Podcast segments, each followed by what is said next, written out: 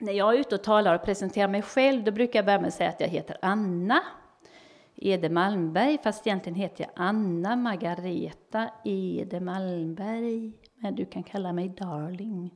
För då börjar folk bli så trötta på alla mina namn, så då försöker man få ihop det till något mindre. Men jag heter Anna Ede Malmberg och jag kommer från Helsingborg. Och jag är teolkand och jag är filkand i botten. Och sen tänkte jag aldrig att jag skulle jobba i kyrkan, så jag gjorde bara det i 20 år. Och sen hade jag startat en egen firma vid sidan om. Och i början så undervisade jag mycket. Jag var egenföretagare. Jag undervisade i olika datorprogram och i presentationsteknik.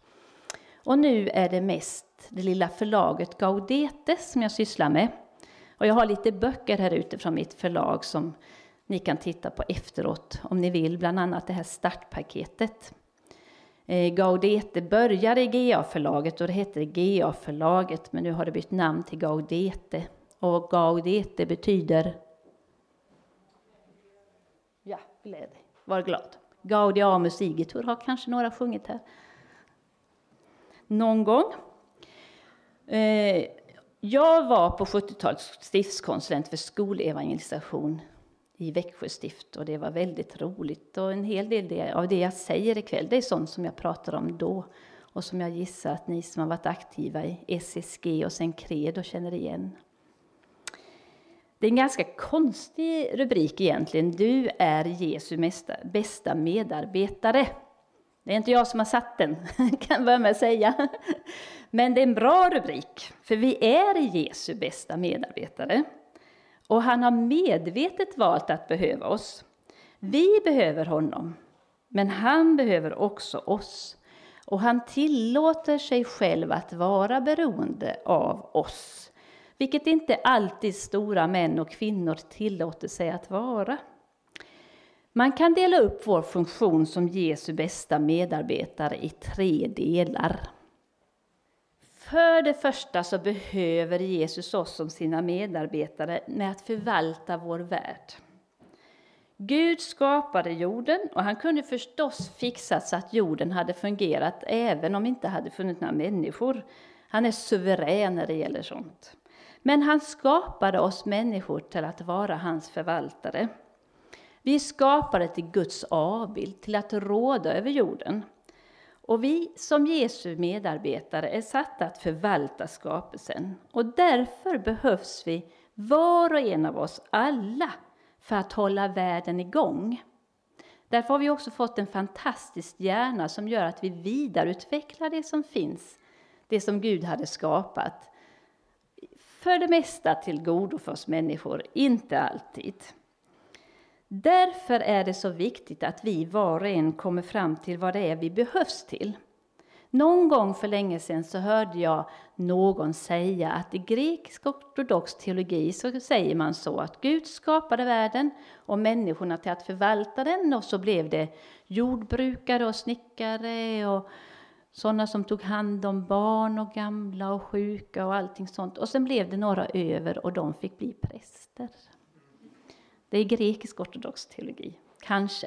Och det, det, är ju inte riktigt så, men missförstå mig rätt. Vi, ofta vi som är engagerade i kyrkan och i församlingar, vi har så lätt att tro att det är de som jobbar i församlingarna som är de viktigaste. Och det är de som så att säga är Jesu medarbetare. Men så är det ju inte. Det är ju vi alla som är Jesu medarbetare i de olika funktionerna vi har. Så när vi väljer yrke och jobb och vad vi sysslar med så handlar det om att ta vara på den här kallelsen att förvalta Guds skapelse. Och då, då måste jag ju tänka efter. Vad är då min kallelse? Och som vi har det idag i vår tillvaro så blir det ju ofta så att vi kan byta jobb och vi kan byta yrke, kallelse till vad vi vill syssla med flera gånger under vår livstid. Och då gäller det ju att fundera, vad är min kallelse? Och när jag läste i Lund så hade jag en god vän som lärde mig tre saker som jag tror är klassiska när det gäller att fundera över sin kallelse. Jo, jag måste pröva min kallelse gentemot Guds ord. Enkelt uttryckt så kan jag inte bli någonting som strider mot Guds ord, till exempel mördare. Då är ni alla med på vad jag menar. Jag kan, ja, min kallelse måste stå i samklang med ordet. Och för att jag ska veta det, kunna använda den här hjälpen, så måste jag ju läsa, fundera, samtala, diskutera Bibeln. För det är ju inte glasklart vad som är en kallelse enligt Guds ord eller inte, utan det kräver ju att vi hjälps åt och funderar över det.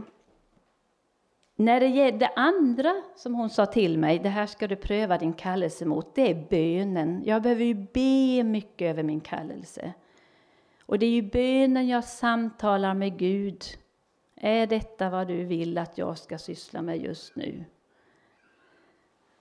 Och jag tror att vi får öva oss i att höra vad Gud, när han svarar oss, för det gör han ju. Förr eller senare så svarar han på mina böner. Och ibland kan jag känna att vi kan tycka så att ja, men det här tycker jag ju är väldigt roligt. Det kan nog inte vara så att jag ska göra det. Alltså vi har någon slags, jag ska inte säga Luther för han var en glad fyr, men vi har någon slags kan ha en slags inställning att Gud kanske inte vill att vi ska göra det som vi verkligen tycker är roligt. Men tycker vi någonting är väldigt roligt eller vi har en viss fallenhet för någonting som vi verkligen uppskattar så kan det mycket väl vara ett sätt av Gud att svara på mina böner. Det är det här du är kallad till just nu. Och sen ska man också pröva sin kallelse i gemenskap med andra kristna. Med goda kristna vänner och kanske om man har en bra själasörjare. Där jag får prata, diskutera, fundera tillsammans med de som känner mig och delar min tro. Ja, men är det det här? Är det det här jag ska syssla med? Ska jag ta det här jobbet nu? Ska jag lämna det jag håller på med?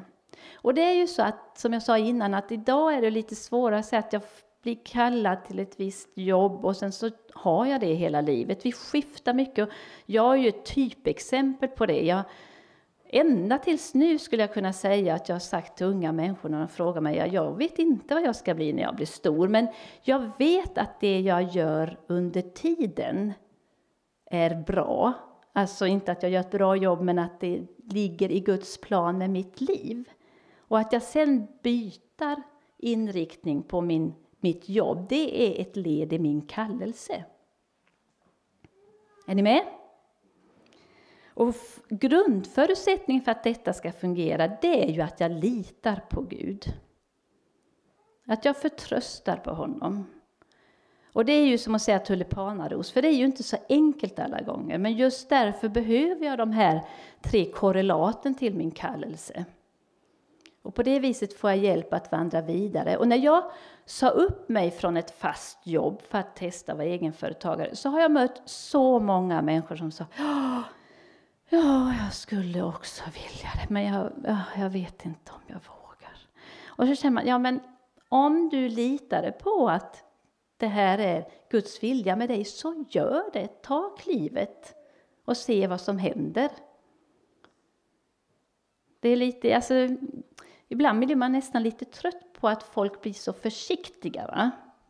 För det är klart, det är, just nu kan det vara svåra tider med arbete eller så, men i regel så blir vi ju inte alldeles utkastade på gatan för att vi byter jobb. Jag tror att vi skulle våga lita mycket mer på Gud i att våga ändra vad vi håller på med, när vi känner en kallelse till det. Det finns väldigt många fina bilder av det här med hur Gud kallar oss till olika saker och har en mening med våra liv. Och en bild är ju det här med en väv, som ni kanske har hört talas om.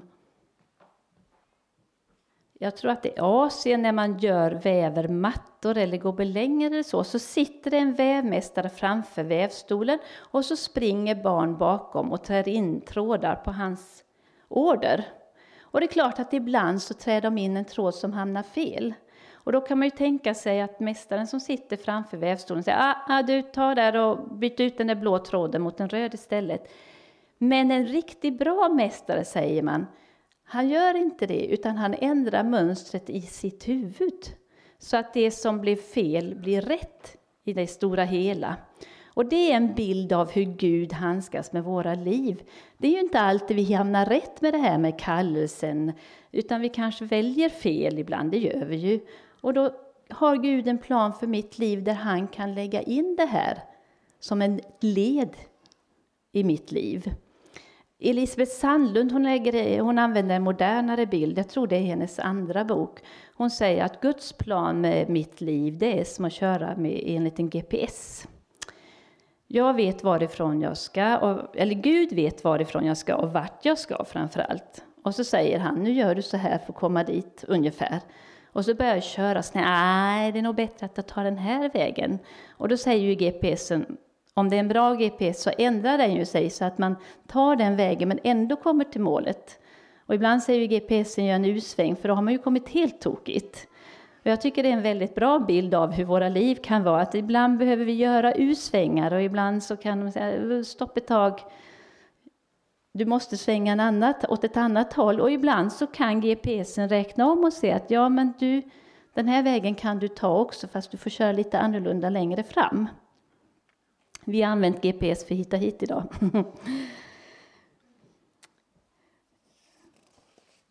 Så att det jag väljer som yrke, att jobba med, inte bara som yrke utan det jag väljer att jobba med, det är en del av mitt förvaltarskap. Och det är där jag är Jesu bästa medarbetare.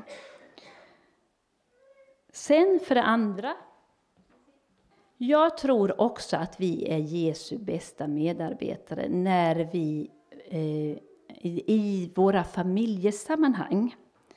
Det är ju också en slags kallelse hur jag lever. Om jag är gift eller singel, barn eller inte, om jag tar hand om min gamla mamma eller om jag har annan släkt som behöver mig. Jag tror att detta också är en kallelse där man får lägga våra böner och förhoppningar i Guds händer. Hur ska vi klara detta? Vad är min kallelse här? Hur kan jag fungera som en god medarbetare? Som en kristen familj kan man betyda väldigt mycket för sin omgivning i sitt sätt att vara tillsammans som familj och att leva sitt familjeliv. Och idag så är ju de kristna värdena så väldigt annorlunda mot många värden i vårt samhälle i stort. Ibland kan jag känna sådär att om jag verkligen skulle säga vad jag tycker i olika frågor, då skulle ju folk tycka jag är jättekonstig. Men, och det är ju inte alltid jag behöver säga eller prata om det, men den kristna familjen kan ju få vara en motbild mot det som anses normerande i media. Och det, då menar jag med familj, då menar jag inte bara att man är en familj med mamma, pappa, barn, utan jag menar familj i olika slags konstellationer.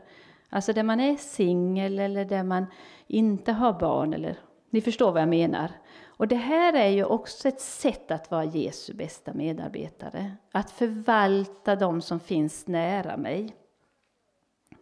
Och vi vet ju att vi lever i en värld, det är inte bara skapelsen, utan vi har ju också ett syndafall att röra med. Så att göra, och det kan ju göra att det, det inte alltid fungerar som vi har tänkt. Det går inte som vi ville. Det finns olyckor, vi kanske inte får barn fast vi ville ha barn, eller det blir skilsmässa eller så.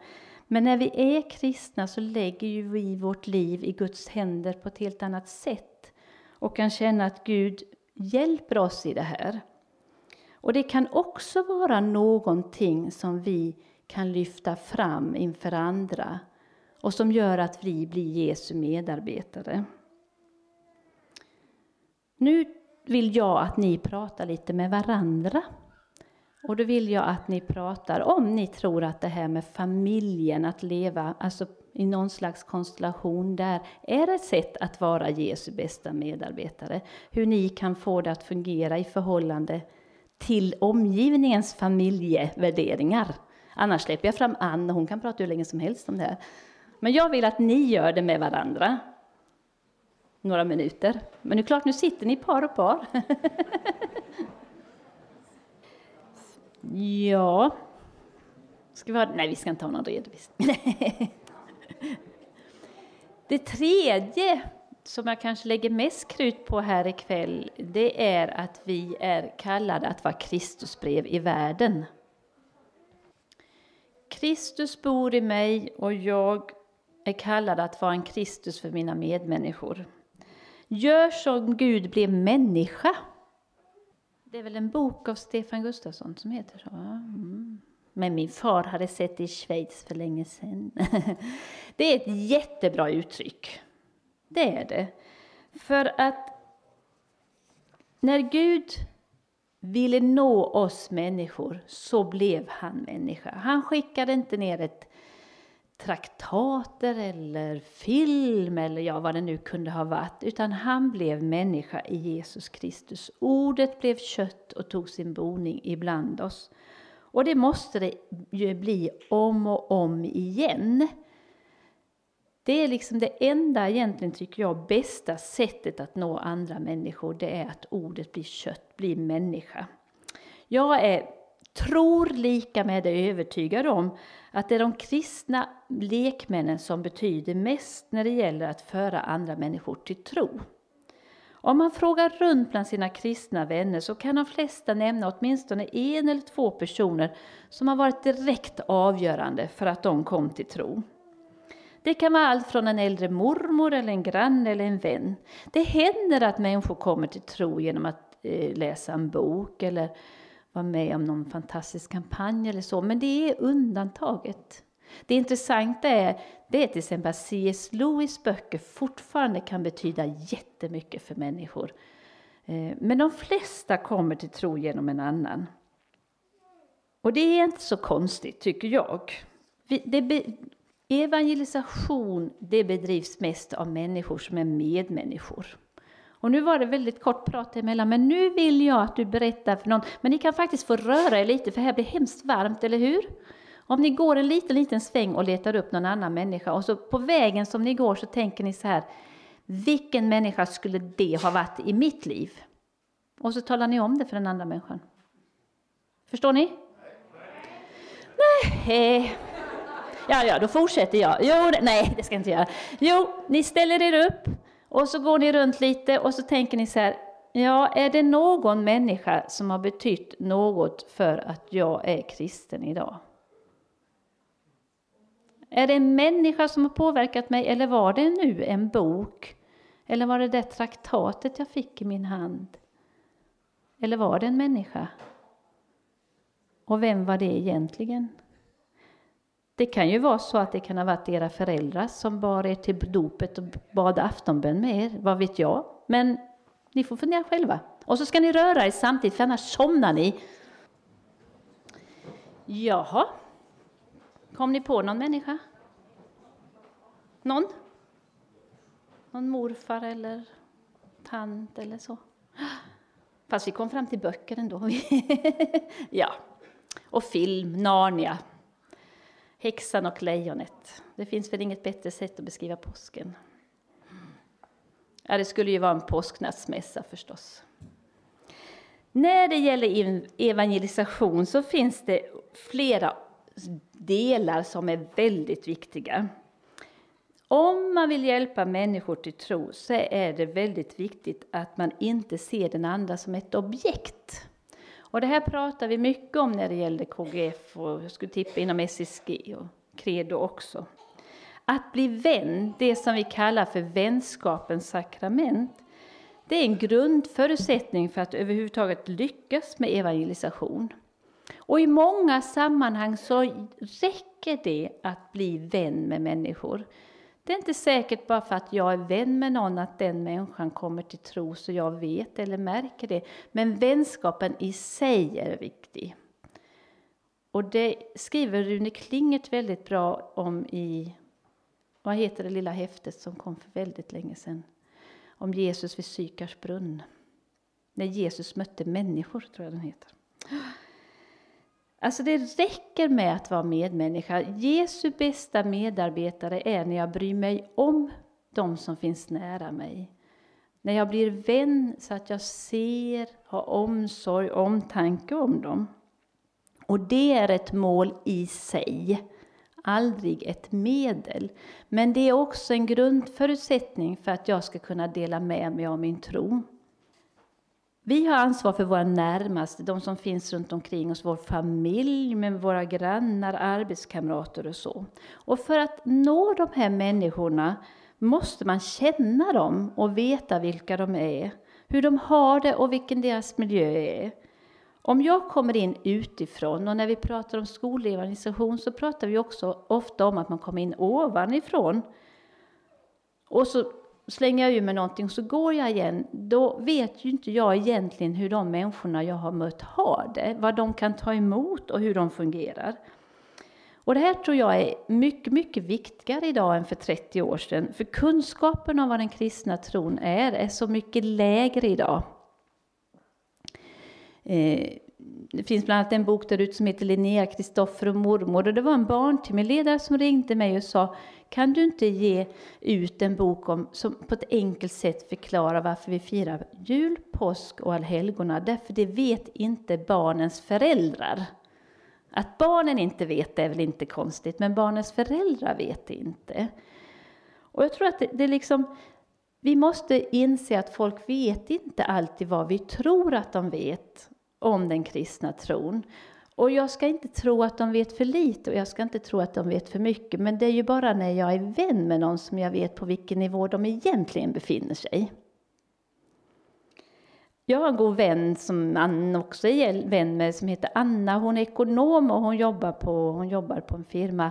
Och så var det en ung kille där som blev pappa. och Han var ju jätteglad åt sin lilla flicka. Och så gick det någon vecka och så sa han Ja, och nu är hon döpt. Och Anna blev alldeles förskräckt för hon tänkte döpt efter en vecka, men det kanske var nöddop. Nej, sa han, det var hur enkelt som helst, det var bara att fylla i ett papper och skicka in. Och då trodde han att hans anmälan om barnets namn var detsamma som att barnet var döpt. Och då klart att det är ju Anna den absolut bästa att förklara för honom vad dopet egentligen är. Och inte att någon kommer in utifrån och ska börja berätta om det. När jag pratar om det här på 70-talet så använder jag bilder som Berit Simonsson ritade åt mig. Jag, har jag blir så nostalgisk. De är från 70-talet, men de funkar fortfarande. Jag var ute mycket och pratade om det här i olika skol, kyrkans ungdomssammanhang och så. Och så bad jag Berit rita, för vi är goda vänner. Och då ritade hon så här att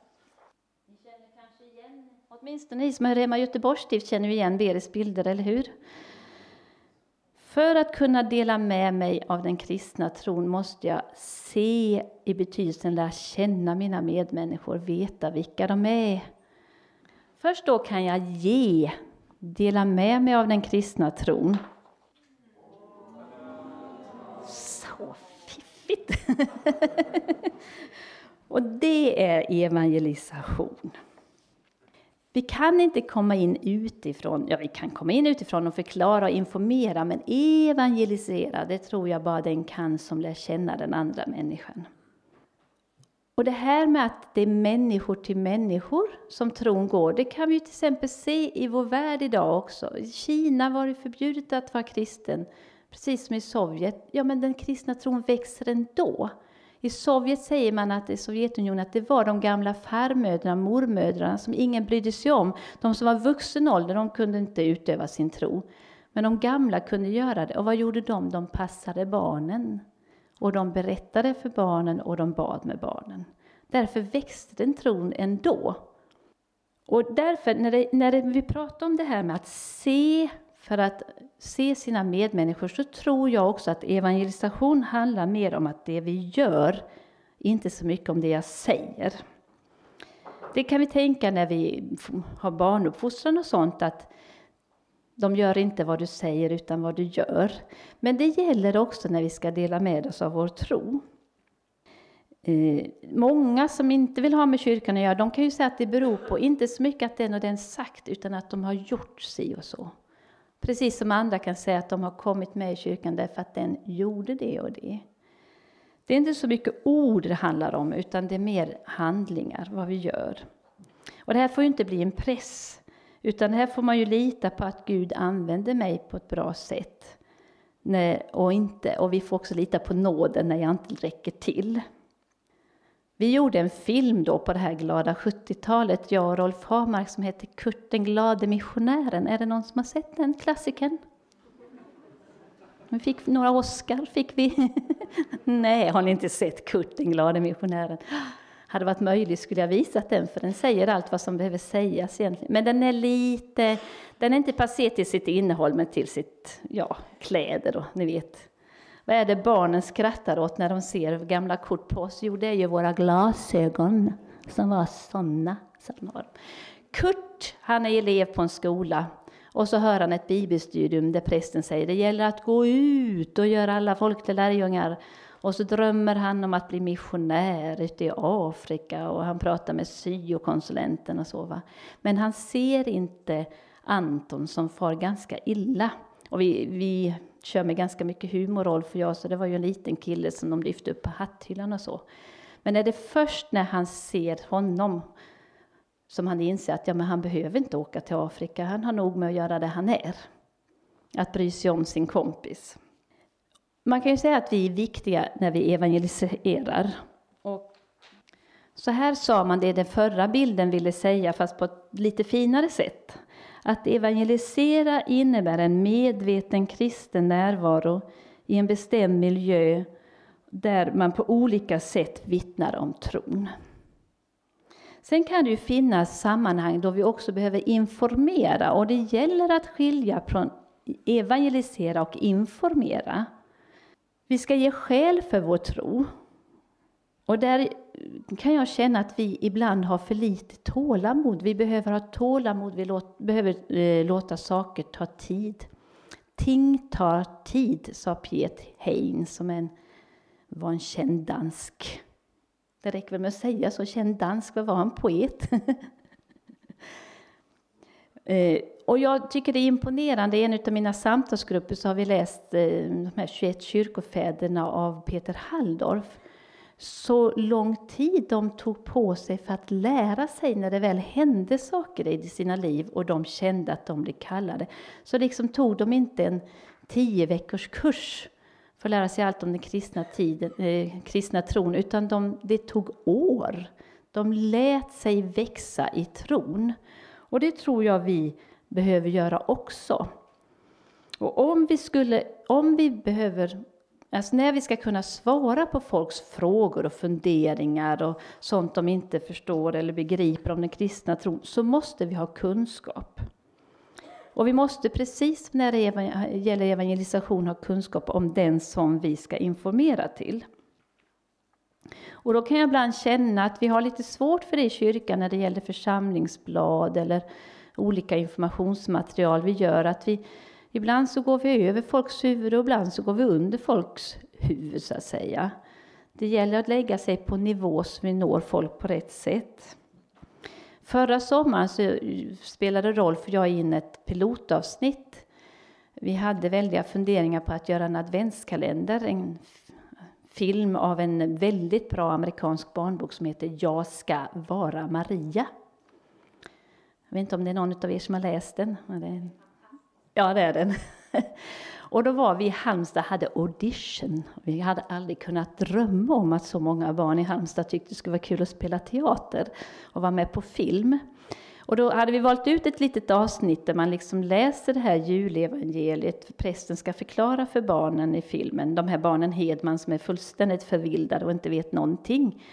Och då så säger prästen Härberge och så säger ett barn Bärherje, vad är ett bärherje för någonting? För de vet ju inte vad härberge är. Men det roliga var att barnen visste ju varken vad Bärherje eller härberge var. Så att liksom hur man än sa de här replikerna så blev det alltid fel någonstans. Och till slut när vi spelade in pilotavsnittet så till, till och med prästen fel. Han kunde inte heller komma på, heter det Bärherje eller heter det Härjberge? och det är klart, det är väl inte konstigt att 10-12-åringar inte vet vad äh, eh, härberge är.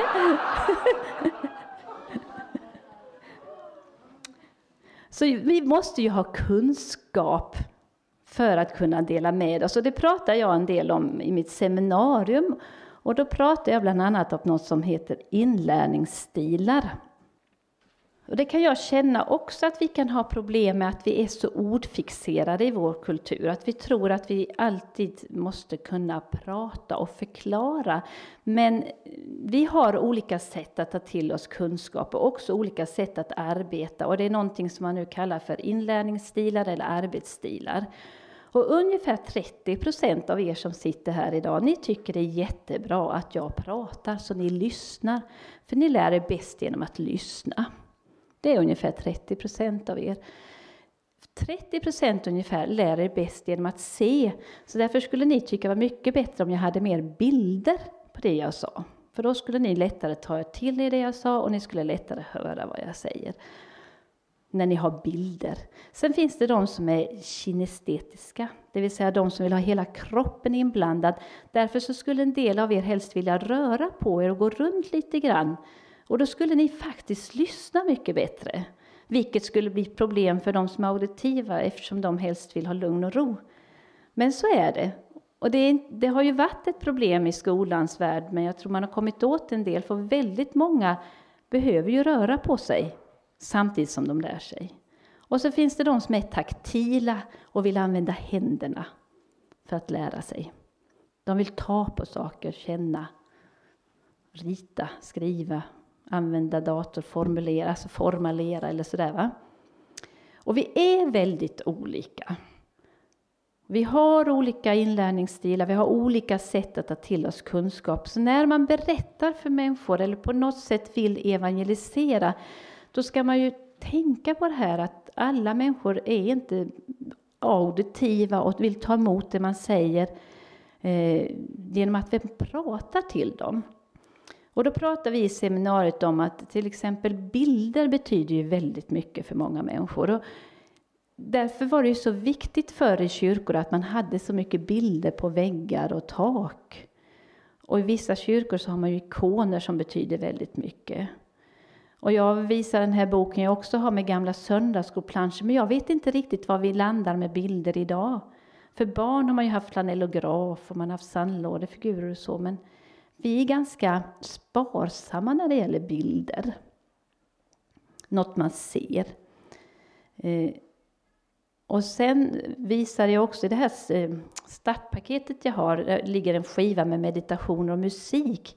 För det är ju också någonting som många människor tar till sig på ett helt annat sätt än bara det talade ordet. Det är kanske därför vi sjunger så gärna och så mycket. Därför det talar till oss. Men sen kanske om man vill prata med en god vän om den kristna tron, och man har lite frågor, kanske man bättre man går ut och går. Tänk vad nu den människan som går här bredvid mig är kinestetisk, men då kanske det är bättre att vi tar en promenad och så kan vi prata lite om väsentligheter. Eller hur? Så vi försökte hitta så många olika saker vi kunde till det här startpaketet, men det är lite svårt i en liten låda att få ner det här. Eh, de olika grejerna som talar till olika sinnen hos folk. Och därför är ju människor det bästa, för jag som är människa, jag rymmer ju mycket av det här. Jag kan ju vara någonting ni ser och ni hör och så kan vi röra oss. Kroppsspråket är ju väldigt, väldigt viktigt. När jag undervisar presentationsteknik så brukar man ju säga att betoningen, hur man pratar, är eh, det viktigaste. Nu ska vi se här. Man brukar säga att 7% beror på orden jag säger. 38% beror på betoningen, betoningen. Och 55% beror på kroppsspråket. Så när ni pratar med en annan människa, så vad den tar till sig, det beror alltså mycket, mycket, mycket mer på betoningen och framförallt kroppsspråket. Och jag tror det är här vi kan känna om det är äkta, det en annan människa säger. Och det är därför jag också till exempel menar att vi måste först vara djupt grundade själva i den kristna tron innan vi kan dela med den till andra. För vi, det är så avslöjande. Vi själva avslöjar oss. Är ni med? Betoningen, då brukar jag ta som exempel Ja, jag sa inte att han hade stulit pengarna. Jag sa inte att han hade stulit pengarna. Jag sa inte att han hade stulit pengarna. Jag sa inte att han hade stulit pengarna. Jag sa inte att han hade stulit pengarna. Jag sa inte att han eh, hade stulit pengarna. Jag sa inte att han hade stulit pengarna. Det blir sju olika betydelser på samma mening. Så därför måste jag själv vara grundad i den kristna tron om jag ska kunna dela med den till andra. Och då kan vi... Jag på det, men nu har du det med på band. Jag måste själv leva i min tro innan jag kan dela med den till andra. Och då kan vi jämföra våra kristna liv med en blomma, en planta. När vi döps är vi som en liten stickling som planteras i kyrkans jord. Och jord är ju grogrund för att en planta ska växa. Och som kristen behöver du kyrkan. Och då kommer de här fyra bena in som vi brukar prata om. Bön och brödsbryelse, Eh, brödragemenskapen och bibelläsningen. Det räcker ju inte för en planta att en gång för alla planteras i jorden. Den behöver ju vatten och solsken och omsorg och näring. Och det ska jag få i min församling. Jag vet att jag en gång pratade med han som var skolkonsulent före mig och vi sa att det är två saker jag behöver som kristen. Det är en gudstjänst, en högmässa jag kan gå till på söndagen. Och där finns ju ofta de fyra benen sammanfattade. Och så är det en form av kristen gemenskap. Någon typ av grupp där jag kan samtala eller fundera eller be tillsammans. Sen kan egentligen resten av församlingens verksamhet vara. Men det är väldigt, väldigt viktigt för att jag ska kunna växa som kristen. Men en blomma växer ju inte bara när solen skiner, utan den behöver skugga ibland, kanske mörker och lite regn. Och så kan vi också som kristna ha det, och det kan man också lära sig av att läsa om kyrkofäderna. Vi behöver vilotider och vi kan behöva tviveltider, då allting står stilla och går på tomgång. Och en trädgårdsmästare måste ju tukta sina växter för att de ska växa, och det behöver ju Gud också tukta oss. Det är en del av växten. Och jag tror att i det här med att vara Jesu bästa medarbetare så får man också se att en del av det är, innebär att Gud tuktar mig. Jag måste låta mig växa i både med och motgång. Nu tänkte jag att ni skulle prata en liten stund. Jag ska bara försöka läsa och se vad, jag står, vad det står att ni ska prata om här. Jag tänkte att ni skulle prata med, lite grann med varandra. Om ni vill och tyckte det var skönt att röra på er så får ni gärna göra det igen. Om vad som ni tycker är er speciella gåva. Lite grann utifrån det här med de olika sätten vi kan nå andra människor på. Varsågoda. Är ni med? Vad är din gåva i förhållande till andra? Det är spännande. Va? Ja. Det är uppenbart att ni är ett Kristusbrev, skrivet inte med bläck utan med den levande Gudens ande, inte på stentavlor utan på tavlor av kött, på människohjärtan. Vi är medvetet eller omedvetet Kristusbrev i världen. Det kan kännas som en börda och det kan kännas som en underbar uppgift. Problemet med oss västerlänningar skulle jag vilja säga, det är ju att vi ofta vill ha ett schema för vi ska göra. Okej, okay, nu är jag Kristi med Kristusbrev, ska jag ett, två, tre. Jag tänker ibland som en parentes att om man skulle följa alla 1, 2, 3, 4, 5 råd man får i en veckotidning eller något sånt så skulle man kollapsa på ett dygn. För det är så många råd idag som handlar om 1, 2, 3, 4, gör si och så. Men när det gäller att vara Jesu bästa medarbetare så finns det ingen sån punktlista. Därför att vi är, som ni kanske har märkt när ni pratat med varandra, så olika, har så olika sammanhang och så olika uppgifter. Och som ett led i det här att, att vara Jesu medarbetare, det innebär också, ingår också visheten att veta när man ska göra någonting och säga något och när man inte ska. Jag tror inte alls på att man i tid och otid ska prata om sin tro. Jag tror att när tiden är inne så, kan man, så ska man kunna svara för sin tro.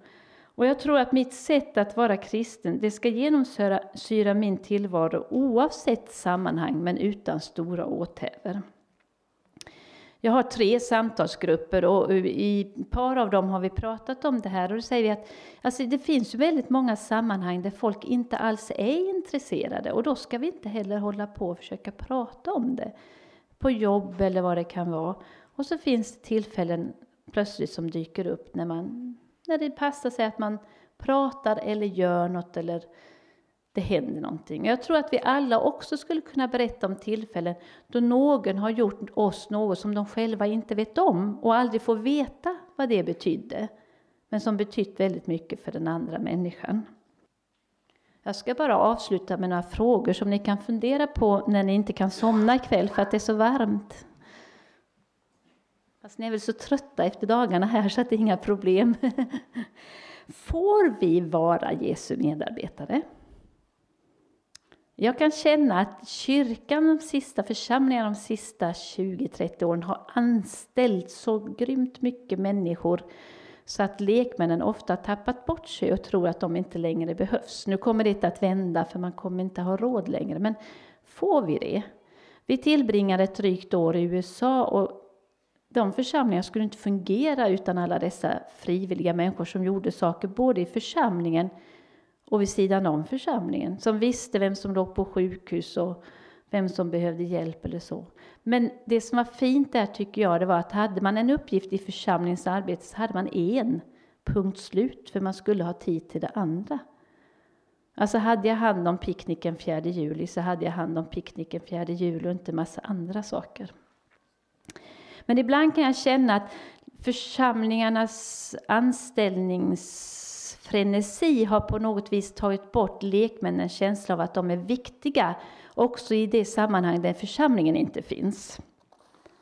Vill vi vara det? Tror vi, tror du att du är Jesu bästa medarbetare? Tycker du det är pinsamt, kanske jobbigt att vittna om sin tro på olika sätt? Där tycker jag att det finns en enorm frimodighet bland de unga idag på ett sätt som kanske inte jag står för eller folk i min generation gör. Och vad vi sa i en av samtalsgrupperna det var ju bland annat att det är mycket lättare för unga idag att säga jag ber för dig. Om jag gör det som vuxen, det känns, kan kännas lite trögare att säga det till en människa som man inte vet om den är kristen. Men vi konstaterade också att ingen av oss har blivit bemött med så larvigt, utan tack. Jag tror att vi har lite, en liten högre tröskel för att våga göra sådana här saker än vad ungdomarna har. Och kan vi vara det? Är vi rustade? Jag har nog inte hört en enda predikan säg de sista tio åren som handlar om hur viktiga lekmännen är. Jo, jag har hört det en gång. Och det var i katolska kyrkan i Lund på en konfirmation där biskop Arborelius sa att Kom ihåg, sa han till konfirmanderna, det är ni som är de viktiga. Vi står bara bakom för att serva er. Vi behöver få höra om och om igen att vi är Kristusbrev, Jesu bästa medarbetare i världen. Och att det vi är och det vi gör har stor betydelse för vår omgivning. Och då sammanfattas det här ju väldigt bra i att vi slutar med att sjunga